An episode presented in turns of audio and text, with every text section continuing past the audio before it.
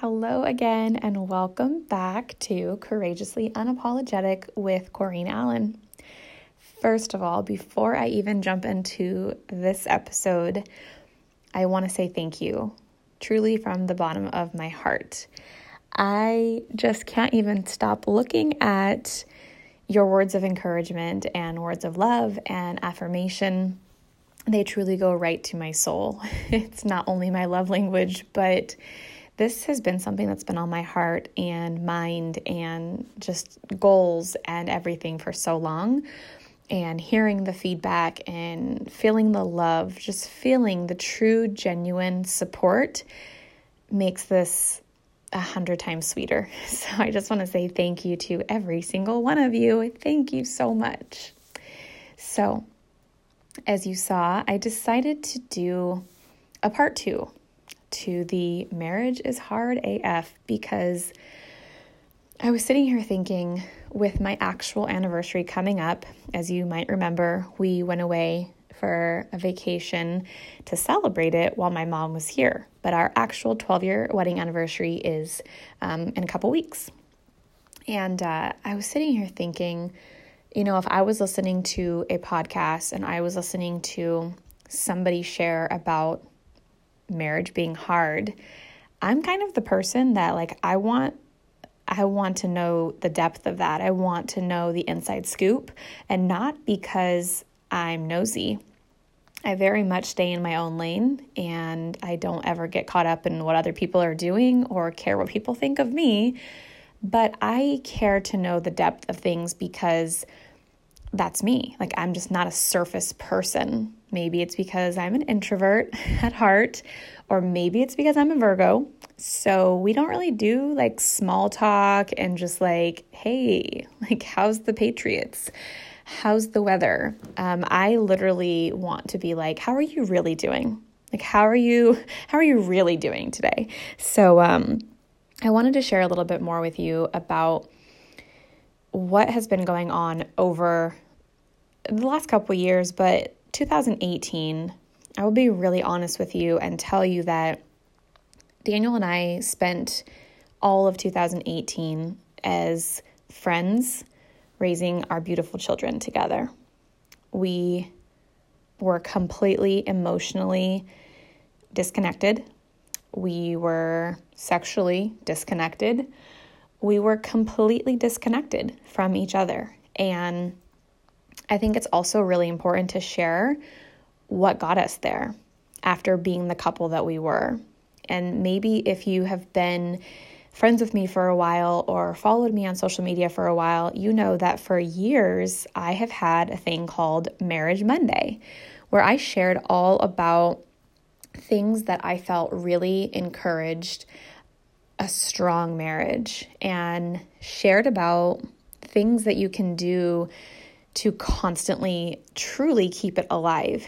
And it was us in the trenches and us constantly pursuing each other and us giving each other absolutely every ounce of ourselves and always keeping ourselves first. That was number one. Even um, through you know the struggles with fertility and and through moves across the country you know, career changes, everything. It was always that we came first. And then when we had our first child, we still stayed right on board with that. We came first because we are the foundation. And it's really important that I pinpoint to you and share with you that we did not fall apart and get to the point of thinking, is this it?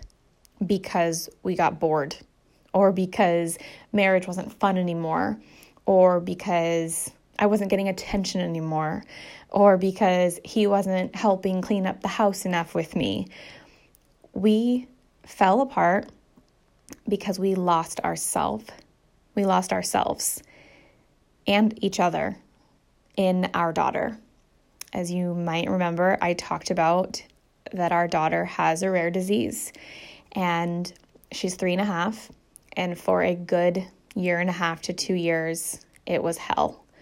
And I was literally keeping her alive.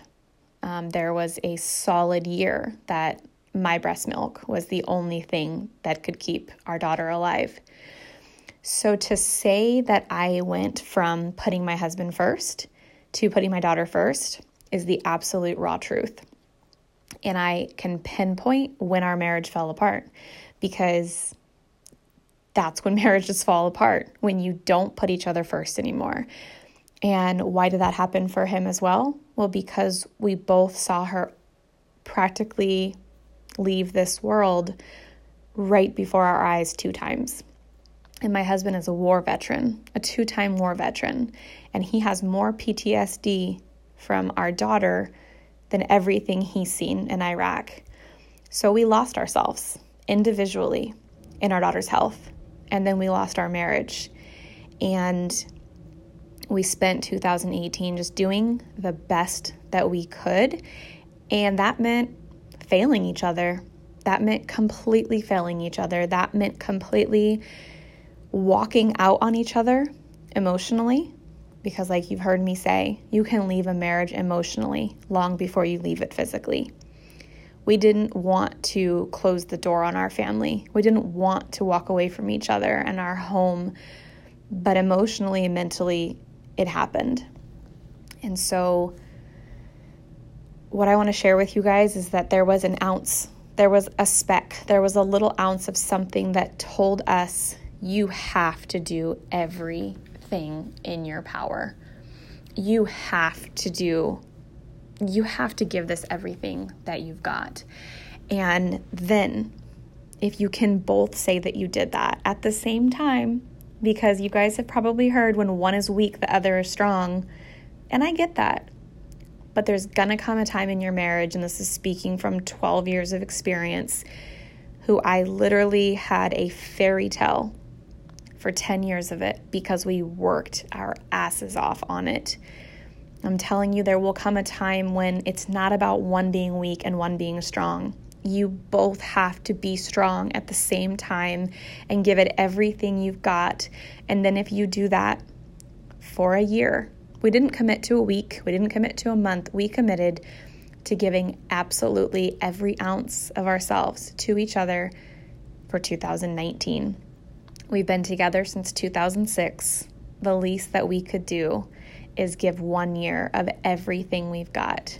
And I will tell you, it's January and it's that that decision and that effort and that mindset shift and then having that time that I encouraged you guys to go and have and get away, you will either remember and reconnect or you will recognize it and then you will do what you need to do to reevaluate and disconnect.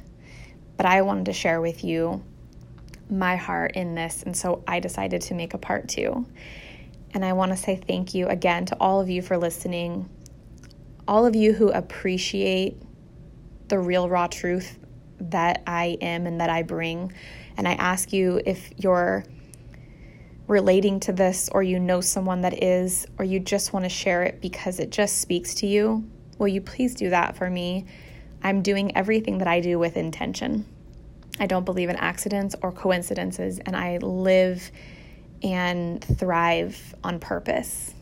Thank you guys so much for listening again.